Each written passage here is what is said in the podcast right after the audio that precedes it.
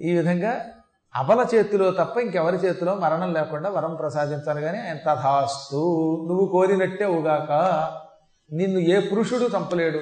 సకల దేవతాదులందరికీ అజేయుడివి నువ్వు నువ్వు బుద్ధిగా ఉండు నాయన. నే ఇచ్చిన వరంతో లోకోపకారం చేస్తూ నీ రాక్షస జాతిని ఉద్ధరించుకుంటూ సామ్రాజ్యాలతో సంపదలతో సుఖంగా బ్రతుకు.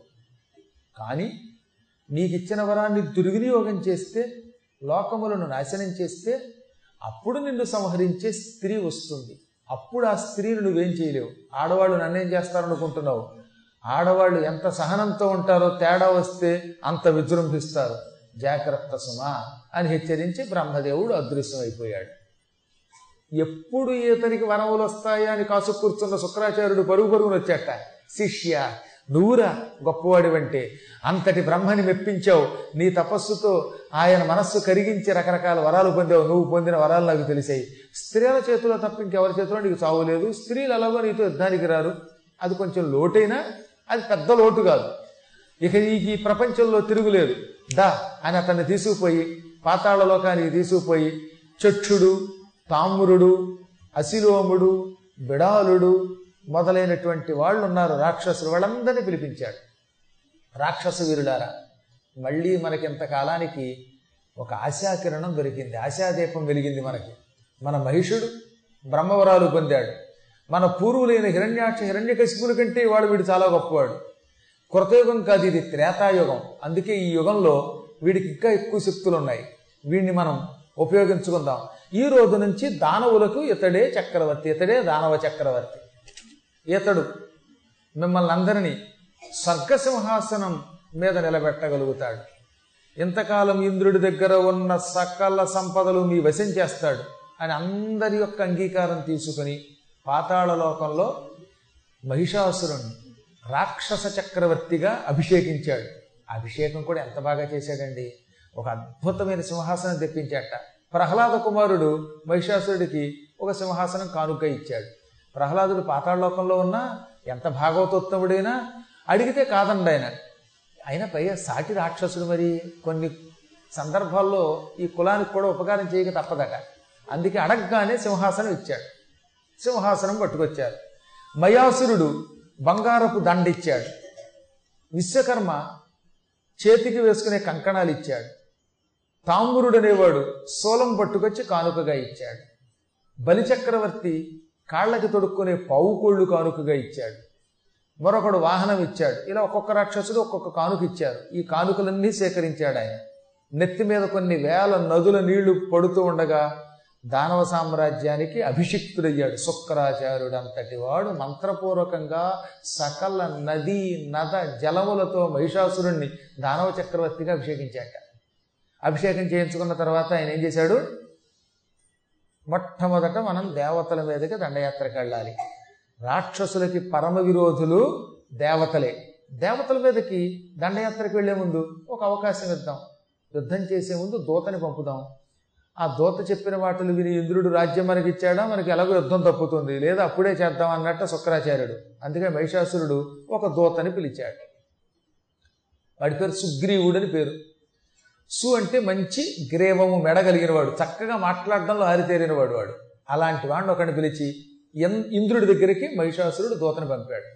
ఈ సుగ్రీవుడనేవాడు ఇంద్రుడు బృహస్పతి దిక్పాలకులు అందరూ సభలో ఉండగా నేను మహిషాసురుడి దూతగా వచ్చాను సందేశం చెబుతున్నాను అన్నట్ట ఈ మహిషాసురుడు అన్నాడు ఎవరు అన్నాడు పాపం ఇంద్రుడు తెల్లబోయి.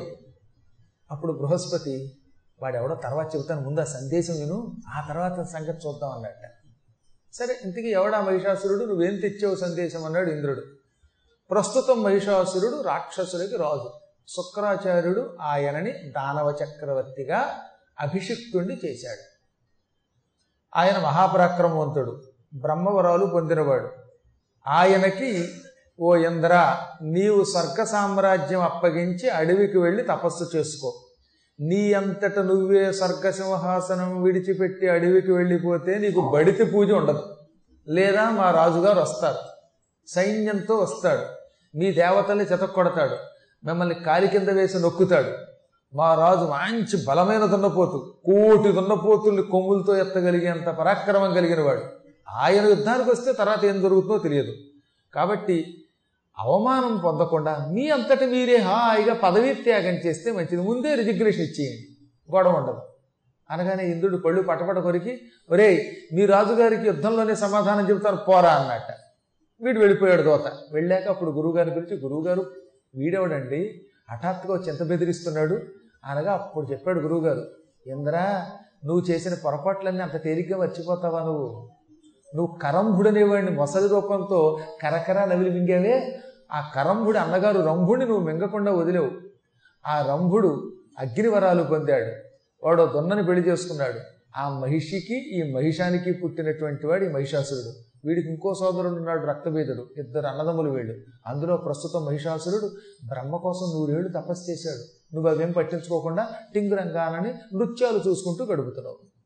పరిపాలన పట్టించుకోకుండా గానా భజానాలతో గడిపేటటువంటి రాజుకి కష్టాలు వస్తాయి ఎప్పుడూ సింహాసనం మీద కూర్చున్నవాడు ఏ మూల నుంచి ఏ ఆపద వస్తుందో కనిపెట్టాలి.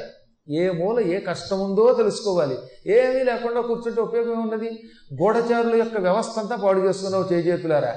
మంచి చెబితే వినవు నువ్వు. ఈ మహిషాసురుడు నూరేళ్ళు తపస్సు చేయగా బ్రహ్మ ప్రత్యక్షమై వీడికి ఎవ్వరి చేతిలో చావు లేకుండా వరం ఇచ్చాడు. స్త్రీ చేతిలో తప్ప వాడికి చావు లేదు.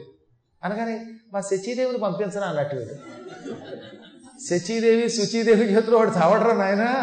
వాడిని చంపగలిగే ఆడవాడు వీరుడు కాదు. ఎందుకు ఈ పిచ్చి మాట? ప్రస్తుతం నా మాట విని యుద్ధం చేయకుండా పారిపోవడం మంచిది. లేదా యుద్ధం చేసి ఆ అవమానం కూడా పొందడం మంచిది. నేను ముందే చెబుతున్నాను మనకి ప్రస్తుతం శకున శాస్త్ర ప్రకారంగా మంచి శకునములు లేవు. అడ్డని సురసేనపై గ్రద్దలాడజొచ్చే. మన దేవతల సేనల మీద గ్రద్దలు వచ్చి తిరుగుతున్నాయి. అసలు దేవలోకానికి గ్రద్దలు రావు. కానీ హఠాత్తుగా గరుత్మంతుడి యొక్క బంధువులంతా వచ్చి దేవసైన్యం మీద టిక్కు టిక్కని ఎగురుతున్నారట.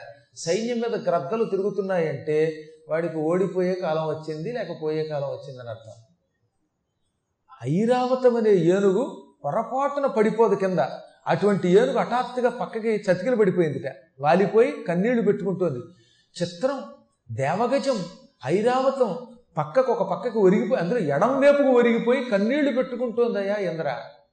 ఉచ్చైశ్రవం అనే గుర్రం ఎప్పుడు నిలబడి ఆకాశంలోనే ఉంటుంది ఎగరగలదు. అది కూడా కుడివైపుకు పడిపోయి కాళ్ళు పక్కకు పెట్టి కొట్టుకుంటోంది. మన రథం ఒరిగిపోయింది. టెక్యం అంటే జెండా విరిగి కింద పడిపోయింది. జెండా విరగడం అంటే అపశకునం.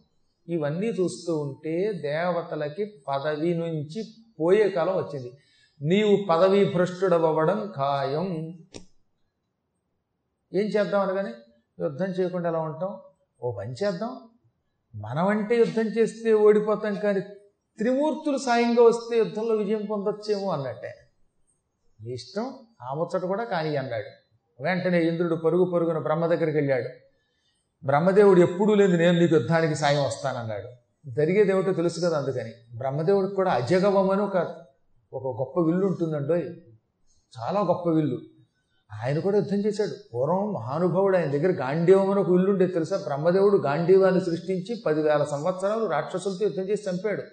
ఆ చంపిన స్థలం గాంధీవం సృష్టించిన స్థలమే రాజస్థాన్లో పుష్కర్ అంటే అక్కడ ఆయనకు గుడి ఉంది అందుకే బ్రహ్మ గుడి ఆ తర్వాత ఆయన ఏం చేశాడు? ఈ గాంధీవాన్ని ఇంద్రుడికి ఇచ్చేశాడు. ఇక నేను యుద్ధం మానేసి సృష్టి చేసుకుంటాను మీరంతా యుద్ధం చేసుకోండి అని. బ్రహ్మ తేజస్సు చాలా గొప్పది. ఆయన గాంధీవాన్ని సృష్టించి పదివేల సంవత్సరాలు యుద్ధం చేశాడు. అరవై వేల ఏళ్ళు ధరించాడు అసలు ఆయన అరవై వేల ఏళ్ళు తన చేతిలో పెట్టుకుని అందులో పదివేల ఏళ్ళు యుద్ధం చేశాట ఆ తర్వాత గాంధీవాన్ని ఇంద్రుడికి ఇచ్చాడు. ఇంద్రుడు ఏం చేశాడు? దానిని ఇరవై నాలుగు వేల సంవత్సరాలు ధరించాడు. ఆ తర్వాత ఇంద్రుడి దగ్గర నుంచి దాన్ని చంద్రుడు తీసుకున్నాడు. ఐదు వేల సంవత్సరాలు చంద్రుడు ధరించాడు. చంద్రుడి దగ్గర నుంచి అగ్నిహోత్రుడు సేకరించాడు. అగ్నిహోత్రుడి దగ్గర నుంచి వరుణుడు తీసుకున్నాడు. మళ్ళీ వరుణుడి దగ్గర నుంచి అగ్నిహోత్రుడు తీసుకున్నాడు. తీసుకుని దాన్ని ఏం చేశాడు? కాండవ వనదహన సమయంలో అర్జునుడికి ఇచ్చాడు. అర్జునుడు అరవై ఐదేళ్ళు ధరించాడు. తర్వాత దాన్ని వరుణుడి యొక్క నీళ్ళలో వేసేశాడు. సముద్రంలో వేసేశాడు. దాంతో ఇప్పుడు ప్రస్తుతం గాంధేవం వరుణుడి దగ్గర ఉంది.